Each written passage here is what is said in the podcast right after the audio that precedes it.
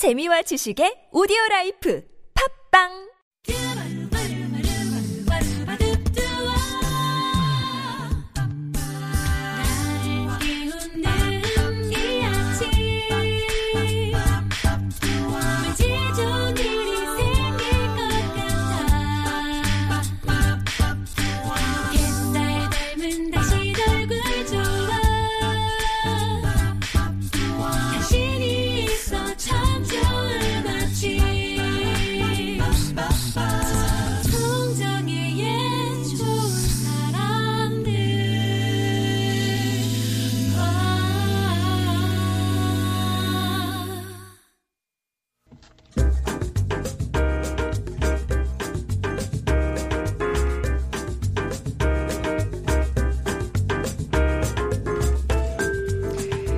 소설가 송영의 수필에 이런 글이 나옵니다. 음악은 손님이며 음악은 만남이다. 어느 날 갑자기 행복하게도 진기한 음악이 나를 찾아온다. 그것은 우연이 아니다. 이쪽에서 열망하여 음악을 기다리고 있을 때 음악이 제 발로 찾아오는 것이다. 라고요. 오늘 여러분을 찾아온 음악을 만납니다. 김반야의 오늘 뭐 듣지. 음악작가 김반야 씨 오셨습니다. 안녕하세요. 네, 안녕하세요. 김반야입니다. 오늘 네. 제가 또 찾아왔습니다. 아, 음악을 들고.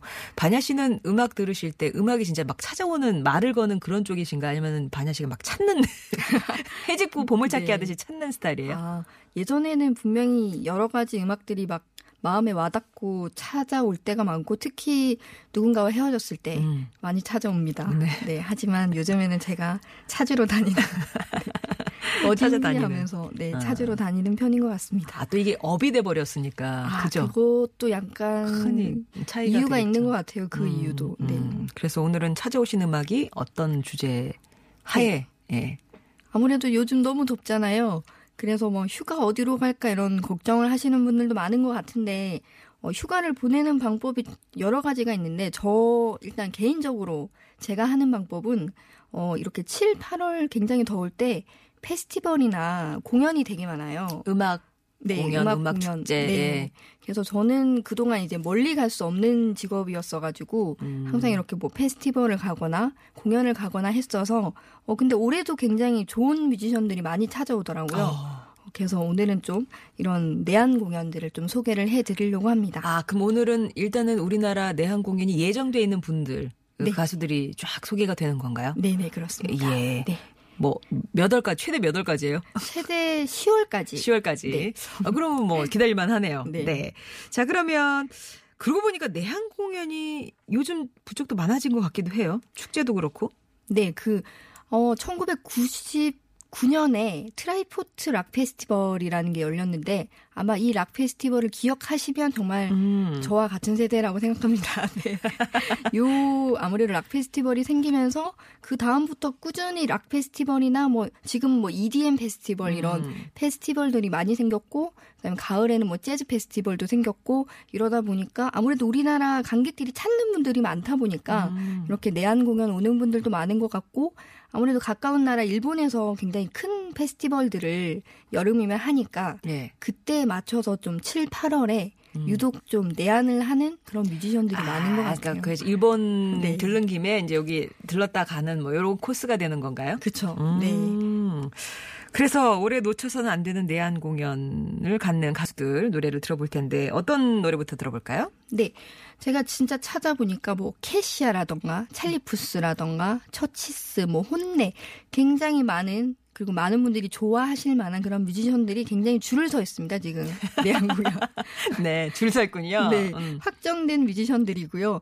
그래서 어, 아무래도 이분들처럼 굉장히 많은 그 뮤지션들이 있는데 그래도 조금 보기 자주 보기 힘든 아, 그런- 희소성이 좀 있는? 네네 네. 그런 조금 그리고 의미가 있는 그런 뮤지션들을 네 명을 추리느라고 정말 힘들었어요. 줄을 서 있는 와중에 네네 네 명을 추리느라 다 네. 쳐내고 네, 네, 네. 네 분을 지금 저희가 추려봤는 아 제가 추려봤는데 제가 예전에 한번 그 내한 공연설이 있다고 말씀을 드린 음. 밥 딜런 아, 밥 딜런. 네, 지금 78세에 네 41년생의 할아버지 어, 한국에 처음 오는 것 같지는 않고 몇 년 만에 오는 거예요?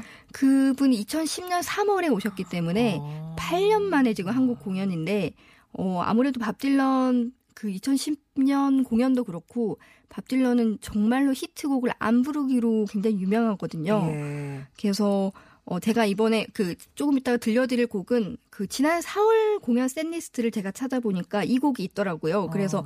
아마 올해 그, 그 한국에 오시면 이 노래를 부를 확률이 좀 높지 않을까 해서 아. 어, Don't Think Twice, It's Alright라는 아. 곡을 가져왔습니다. 두 번 생각 말어. 괜찮아. 네. 이런 메시지가 담긴. 그러고 보니까 밥 딜런이 저희 아버지보다도 나이가 많으시네요. 78? 아, 네네. 78? 와, 그렇군요. 그러니까 뭐 그런 곡은 기대하면 안 되는 거예요?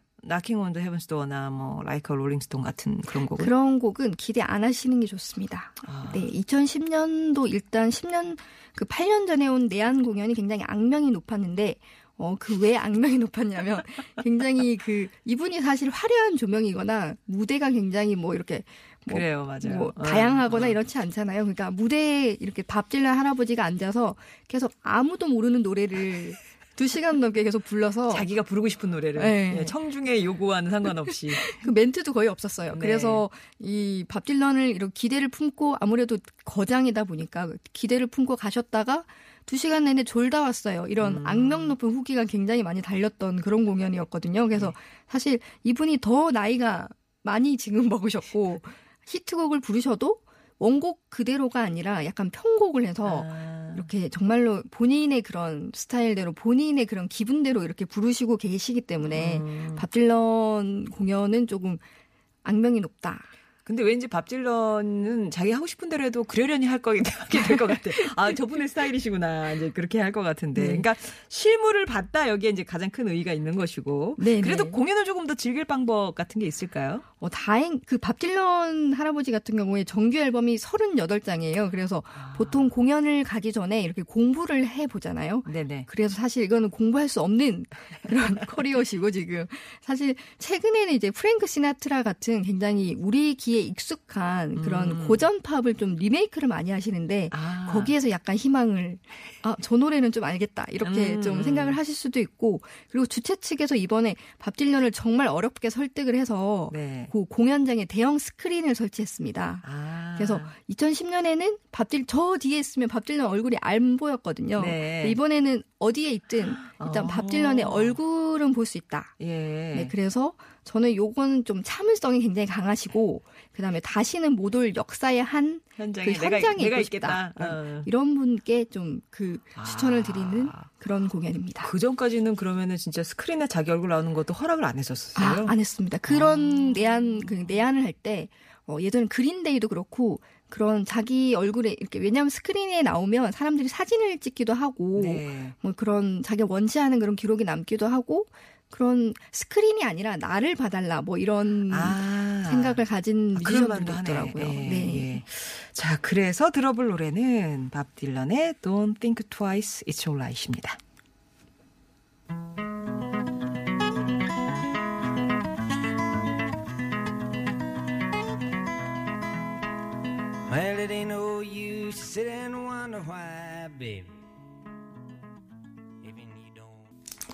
밥 딜런의 Don't Think Twice, It's Alright 들으셨고요.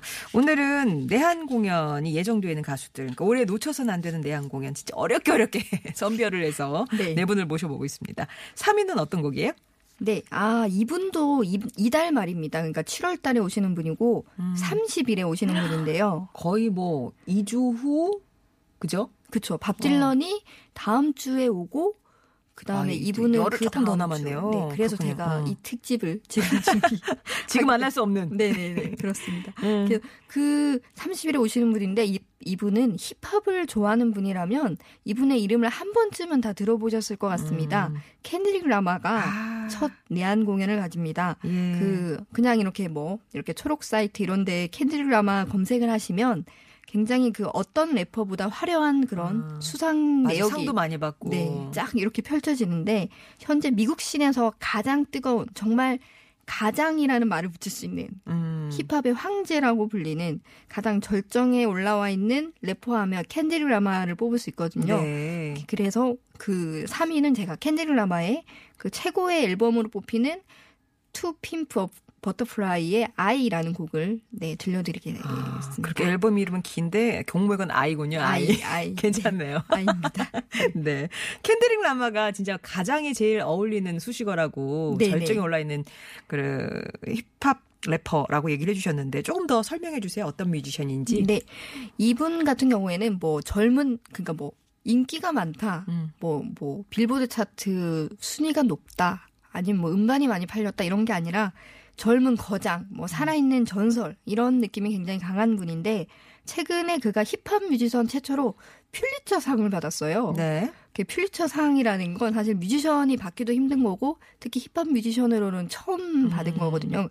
이 그 이유가 뭐냐면 이 가사 때문인데 이제 일단 이분 자체가 폭력이나 그런 마약 범죄가 이렇게 굉장히 많았던 그 갱들의 성지라고 불리는 미국 캘리포니아 컴튼에서 자랐는데 음. 어려서부터 이렇게 보고 자란 흑인 사회의 그런 단면들 그리고 뭐 네. 인종차별이나 시대적인 문제 이런 거를 가사에 담습니다. 음. 그리고 그 2013년에 컨트롤 비트라고 해서 뭐 개코 씨나 뭐 이렇게 사이먼 사이먼 디 뭐 이렇게 어. 우리나라에서도 굉장히 그 화제가 됐던 그 힙합 디스전이 있었는데 그 래퍼들의 그 디스전을 처음 연 사람도 이 아. 켄드릭 라마고요. 그러니까 이게 왜 중요하냐면 켄드릭 라마가 그 다, 그 다른 래퍼들하고 이렇게 전쟁을 벌인 거고 음. 전쟁 선언을 한 거고 그러면서 이제 이 사람 이름도 높아진 음. 굉장히 그래서 굉장히 이렇게 래퍼들 사이에서도 전설적인 인물이 되고 있는 그리고 뭐 버락 전 그 오바마 대- 전 대통령 같은 경우에도 항상 켄드릭 라마의 곡이 너무 좋다. 음. 왜냐하면 흑인들의 문제나 그런 시대의 그런 아픔을 담고 있기 넣고 때문에 있으니까. 네. 어. 뭐 가사를 좀 미리 공부를 하고 가면은 더 좋을 것 같고 이렇게 힙합 공연 같은 경우는 어떻게 즐기면 좀 더 재밌게 즐길 수 있을까요? 네, 아무래도 힙합 같은 경우에는 뭐 밥 딜런 할아버지처럼 이렇게 기타로 이렇게 굉장히 이렇게 그런 연주를 하는 게 아니라 리듬이 있는 그런 노래다 보니까 음악만 들어도 사실 이렇게 힘 이렇게 즐겁긴 음. 한데 그래도 이분 같은 경우에는 굉장히 가사가 중요한 그런 분이기도 하고 음. 가사가 워낙 이렇게 랩이다 보니 안 들리잖아요. 음. 그러다 보니 자칫 지루할 수도 있어요. 사실 힙합 공연이. 음, 음, 음. 이분이 사실 댄스를 뭐 춤을 추는 분은 아니기 때문에 그래서 이분의 그 미리 한번 이 우리나라의 그 해석본이 굉장히 많습니다. 거의 아. 전 앨범의 해석본들이 있으니까 이 앨범 노래 가사들을 한번 해석본을 구해서 읽어보시면 아. 그것만으로도 굉장히 그분이 그 사람이 어떤 메시지를 지금 나한테 전하고 싶은가에 대해서 알 수 있는 음. 그런 좋은 방법인 것 같고 어 금방 이제 들려드릴 아이라는 노래도 그냥 들으면 어 그냥 아이라는 노래구나라고 생각할 수 있지만 이 노래 가사를 조금 말씀을 드리면 네. 뭐 세상은 큰 총과 시위 간판이 있는 빈민가이고 세상은 언제든지 마음대로 뭐든 자기 마음대로 하지만 나는 전혀 신경 안 써. 난 나를 사랑해. 오늘 하루만 생각하자. 태양은 빛날 거야. 뭐 이런 가사인데 음. 아이라는 가사도 그 말, 그 가사가 계속 반복되거든요. 난 나를 사랑해. 음. 어, 그래서 이 노래가 아이고 그 가사를 이 음악을 들어보실 때도 아 이런 메시지를 담고 있구나라고 생각을 하시면 이 노래가 조금 더 잘 들어오지 않을까 이런 생각이 듭니다. 그렇군요. 네. 자, 캔드릭 라마 첫 내한 공연을 오는 30일에 가질 텐데요. 캔드릭 라마의 아이 듣겠습니다.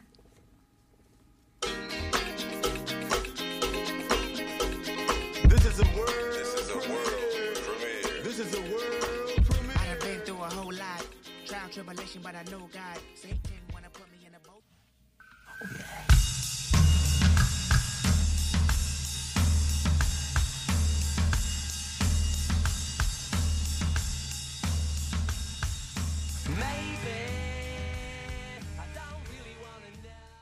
수요일은 팝음악을 여러분 마음으로 배달해 드립니다. 김반야의 오늘 뭐 듣지. 오늘은 올해 놓쳐서는 안 되는 내한 공연 탑4 네. 가수들과 함께하고 있는데요.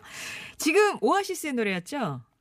네, 오아시스의 Live Forever라는 노래였습니다. 그, 어, 오아시스 같은 경우에는 1990년대 그 영국 밴드가 그 다시 한번 미국을 점령한 그 British Invasion의 주인공입니다. 음.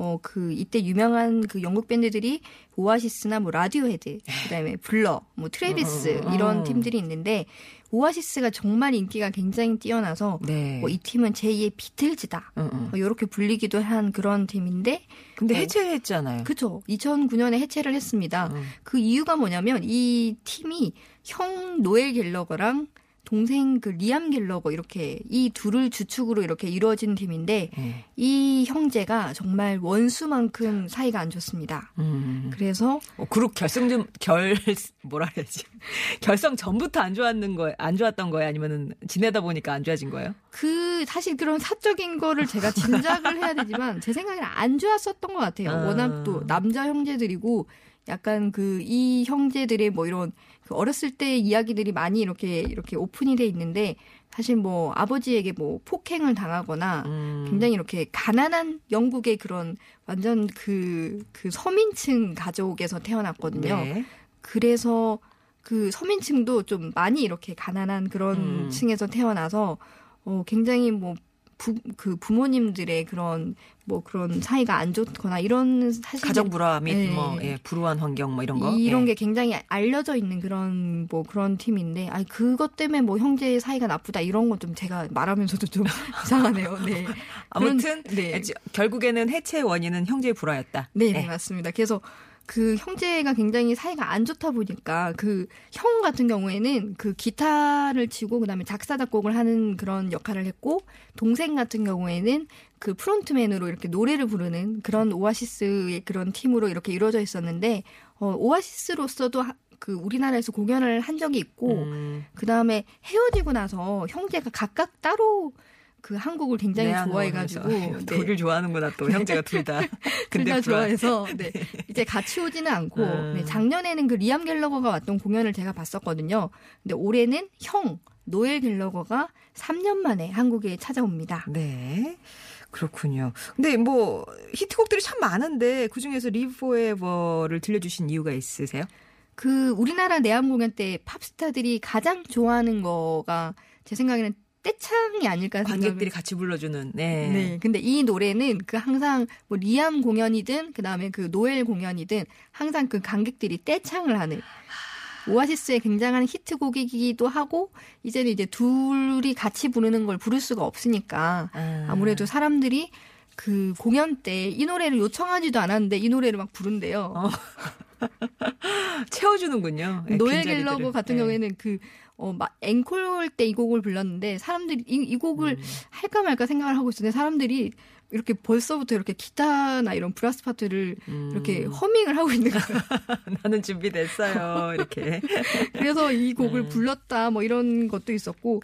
노엘 갤러거의 뭐 인터뷰를 보니까 웃긴, 좀 재밌었던 게, 이렇게 뭐 앵콜 때 모든 관객들이 이 Live Forever 가사 하나하나 음. 정을 정확하게 불러서 너무 감동을 받았다. 음. 그리고 나 굉장히 한국에 가면 인기도 많고 서울에서는 매일매일이 내 생일인 것 같아. 오. 이런 인터뷰를 했더라고요. 그렇군요. 네, 사실 이분이 굉장히 독설가라서 이런 말을 하기가 굉장히 쉽지 않은데 정말 좋아하는구나. 네, 예. 정말 좋아하고 요분 같은 경우에는 8월 16일에 그 내한 음. 공연을 하는데 어, 오아시스를 좋아하는 분 아니면 영국 뭐 브리팝이나 영국 그런 락을 좋아하시는 분들은 요 공연을 추천해 드리겠습니다. 네.